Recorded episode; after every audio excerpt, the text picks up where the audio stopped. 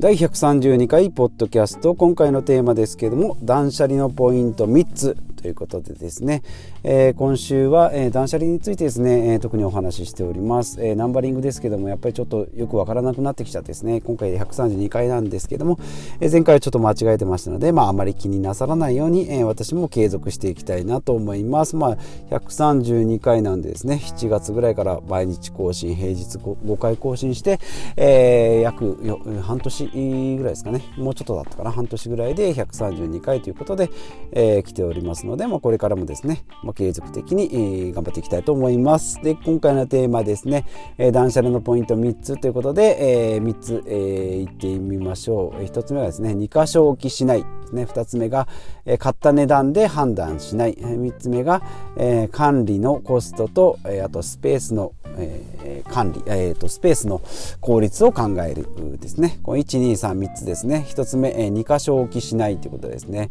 まあ、服とかですね、えー、まあ、物、まあ、いろんなもので、ハサミとかですね、えー、まあ、セロテープとかですね、まあ、そういったものだったり、まあ、ボックスティッシュもそうですけどね、まあ、あとゴミ箱とかですね、えー、2箇所置きにするとですね、えー、結局、まあ、部屋があ、まあ、一部屋の方はそんなことはないと思う、まあ、一部屋でもですねあっちとこっちにゴミ箱があってっていうふうに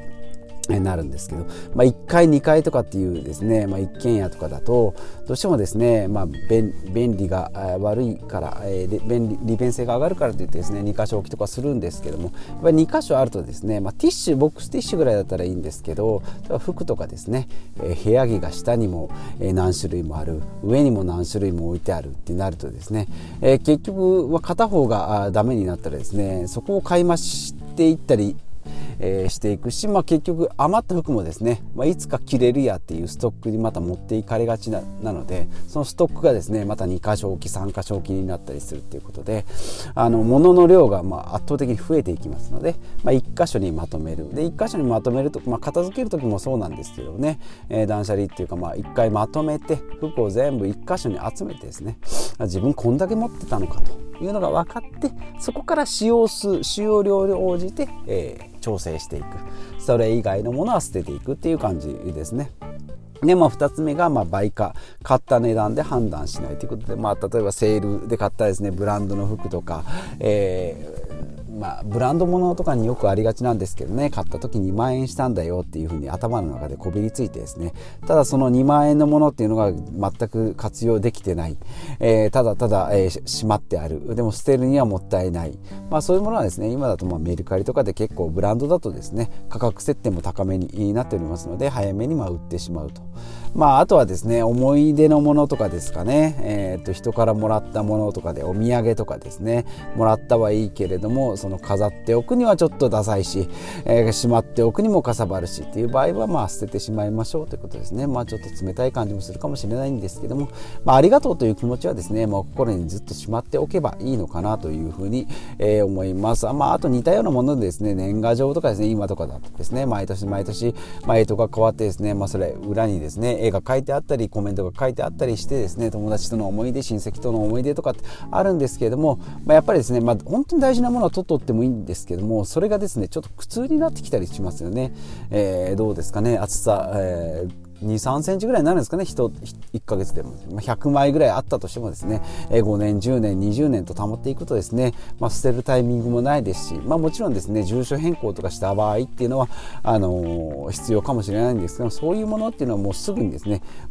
パソコンの住所録にちゃちゃっと直したら、もうそのデータとして、えー、使用したらもういいのかなと思います。まあ、飾りたい場合はですね、その年賀状の裏面のところをまあしっかり飾って見て楽しむ。で、まあ、それの用事が終わったらですね、まあ、もう破棄するとか、まあ、しっかり、まあ、本当に持っときたいっていう1枚2枚ですねそれはしっかり管理できるんであればもう持っとってもいいですけれども、えー、年賀状とかですねあとま給料明細とかですね、まあ、そういったもの、まあ、その価値があるような感じに勝手に思ってるだけなんでですね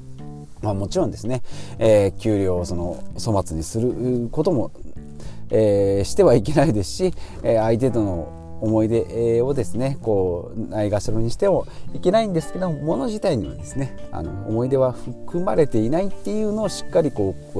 切り分けて管理するっていうのが、えー、大事なんじゃないかなというふうに思います。で3つ目ですね、まあ、管理の時間とスペース、まあ、先ほどのにも関わるんですけど年賀状とかですね。毎年年賀状整理だけで1時間かかったよとかアルバムの整理で半日かかったよとかっていうの結構あるんですね。だから押し入れを整理する時間とかですね。あとはもう押し入れ、え、1部屋分使ってるよっていうそのまあ、家賃は取られてないんですけどもその家賃の感覚、まあ、それがなければですね1部屋少ない 4LDK です。暮らしてた人がですね 3LDK に引っ越すこともできますので、まあ、そういったところですね、えー、溜まっていくものっていうのは最小限にしていく、まあ、今写真とかでもですね極端に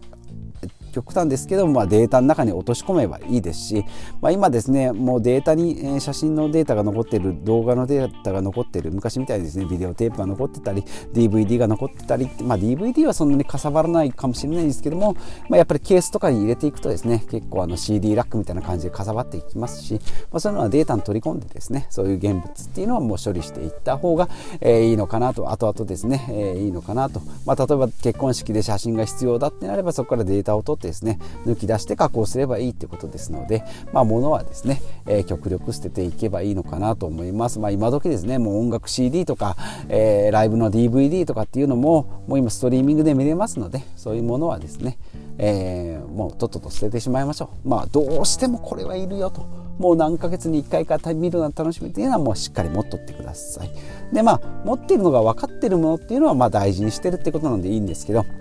こう戸棚を開けてですねあこんなの残ってたんだって言ってですね、えー、やるとですね、えー、捨てるものも捨てれなくなります。そこでですねストップストッパーがかかると、えー、ダメですしあとまあよくやっちゃいけないのがですね片付けの時にあの思い出に浸るっていうのがですね。これがもう一番最悪のパターンですね、えー、思い出に浸ってですね片付けが止まるっていうのがまあ片付けられない人のよくあるあるあるなんですけれども、えー、思いでのですね写真とかを見つけてですねああこれ懐かしいねって言ってですね思い出に浸ってああじゃあもう今日はいっかまたにしようって言って片付けられないっていうのがよくあるパターンあとはこれ片付けておこう今度時間がある時にっていうんですけど、まあ、今日できない人がですね、えー、次の次回、えー、やろうって言った時にはテンション今より今よりも下がってますので絶対やらないですね。えー、まあ、未来の時代自分にですね託してるだけで結局やらないことっていうのがやっぱ多いので、まあ、すぐやるってことですねもう今日やるぞって言ったらもう、えー、10あるものの、えー、7割、削減する捨てるんだって決めたらですね7割捨てるまで、え、やめちゃダメですね。えっていうのが、えまあ、最悪それが6割だったり、まあ、5割だったとしてもやりきるっていうところですね。えーそれが大事だと思います。で、えー、まあ、そうですね。管理とスペースの3番目の管理とスペースのところで言うとですねよくやっちゃいがちなのが一生ケースですね。これあの断捨離すると結構余ってくるんですね。あの透明なホームセンターで売ってる透明なケースですね、まあ、頑張った人が1人入れるぐらいの、えー、ケースなんですけどもこれはですねもうしっかりあの頑張って捨てちゃいましょう。でもこの衣装ケース二度と買わないって決めてですね、えー、バリバリバリってあのなんか切らないと多分捨てら捨てられないと思うんですね。捨てるの結構大変なんですね、えー、ですのでもうこれを1回捨てたらもう、えー、二度とそれ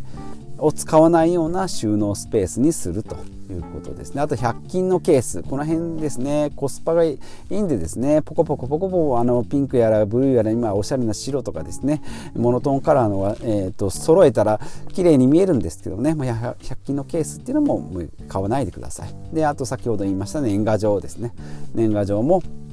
えー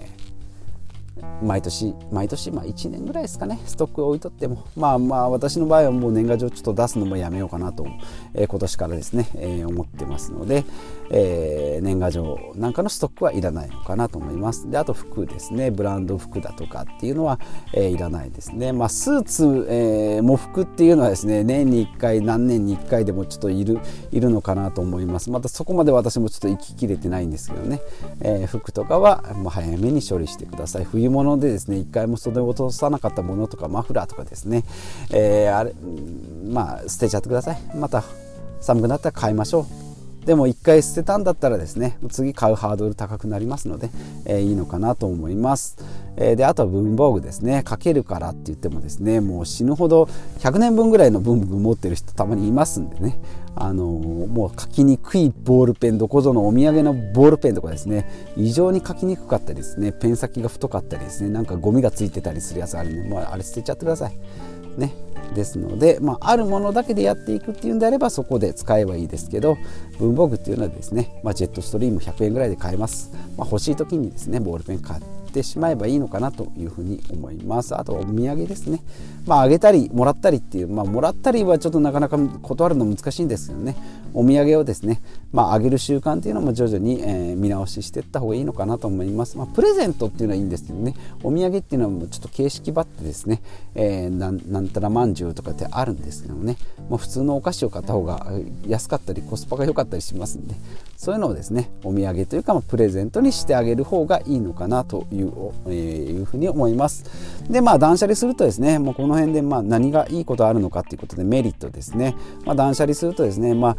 だんだん楽になるんですね。えー、もううーってなってたんですね。ストックを見るのが嫌だったりクローゼット見るのが嫌だったりですねするのが、まあ、だんだん楽になってですね、ね、クローゼット見るのが好きになってきてであとはもう自分の好きなものに囲まれてるっていう自分が残したいものだけ残してる好きなものだけに囲まれてるっていうことで、まあ、気持ちがすごい楽になるっていうことですね。ですので、まあ、無駄なものも買わないのでお金もまあ徐々に溜まってきますし片付ける時間も減ってくる。でさらに気持ち的にも楽になるということで、まあ、お金お金と時間とマインドこの3つがまあ徐々に楽になる。だんだん楽になるっていうのがメリットかなというふうに思います。まあ、断捨離する前にですねまずはなぜ、えー、断捨離するのかですね。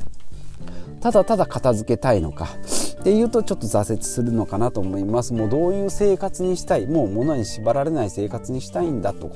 いうことを意識するんだったら、まあ、それを目標にですねやっていけば、まあ、どのどのように、まあ、どれぐらいやるのかっていうのも見えてきますし、まあ、何を捨てるかっていうのも明確になってくるかと思いますので、まあ、断捨離片付けミニマリストっていうですね目指す方にはですねまずなぜ自分はそういうふうにやっていくのかっていうところをしっかり考えてですねその後、まあえー、どういうふうに作戦立ててやっていくのか、えーまあ、難しい順でいきますとですね一番簡単なのがまあ食料品。それからまあ服とかは意外と楽ですね。で徐々に難しくなってくるのがですね、えー、思い出の品ですね。いうふうに徐々に、まあ、食料品とかですね賞味期限あります。服もですねブームがあったりです。サイズがあったりですね、えー、季節があったりするんで割と捨てやすいんですけどね。そこからですね賞味期限のないものですねなんか置物だとかあのー、まあ、椅子とかですね。まあそういったものですね、生活なくてもあったら便利だけどっていうものが邪魔になるっていうパターンが結構ありますのでそういったところ、まあぜえー、基本的にはゼロベースで考える今まっさらな部屋に何を置きたいかっていうところですね。クローゼットに何を置きたいかっていうもの。でそれ以外のものはもう邪魔なものというふうに認識するっていうのがいいのかなというふうに思います。ですので、まあ、10あるうちの、えー、いらないものを探していくとなかなか見つからないので10あるうちを1回ゼロにして何を積み立てて積み上げていくか。1233つ。この私この3つでいいよ。って言って生活していく。であと残り7をですね、まあ、一気に捨てると生活に支障が出ますのでまあちょっとちょっと様子見ようかなっていうことで123だけ残すけど456ぐらいまで、まあ、予備で残しておく。であと7890の 4, 4個のパターン4個の4割のものは捨てるっていうことですね。でそのまず6割でやってみる。で徐々に56543っていうふうにですね。えー、計算がちょっとよくわかんないですけど、543っていうふうに、えー、減らしていって、最終3、最初から考えると3割ぐらいでやっていくっていうようなイメージ、えー、ですね。まあ、10ものがあると、えー、3だけでやっていく努力をしながら、えーまあ、ストックストックというか、まあ、補助的なものとしてですね、えー、残り3割は取っとくって。ですので、まあ、10あるうちの、まあ、6で、えー、頑張ってみる。で最終3割に持っていくっていうところですね。はい。えー、これで、えー、断捨離が完成するんじゃないかなというふうに、えー、思います。ということで、えー、今週はですね、えー、断捨離の断捨離についてのお話ししていきたいと思う、えー、おついて、えー、っと断捨離についてお話ししてまいりました。来週以降もですね断捨離からの、えー、またお金とかですね時間とかマインドこういったことのお話をしていきたいなと思います。ではまた次回お会いしましょう。Thank you.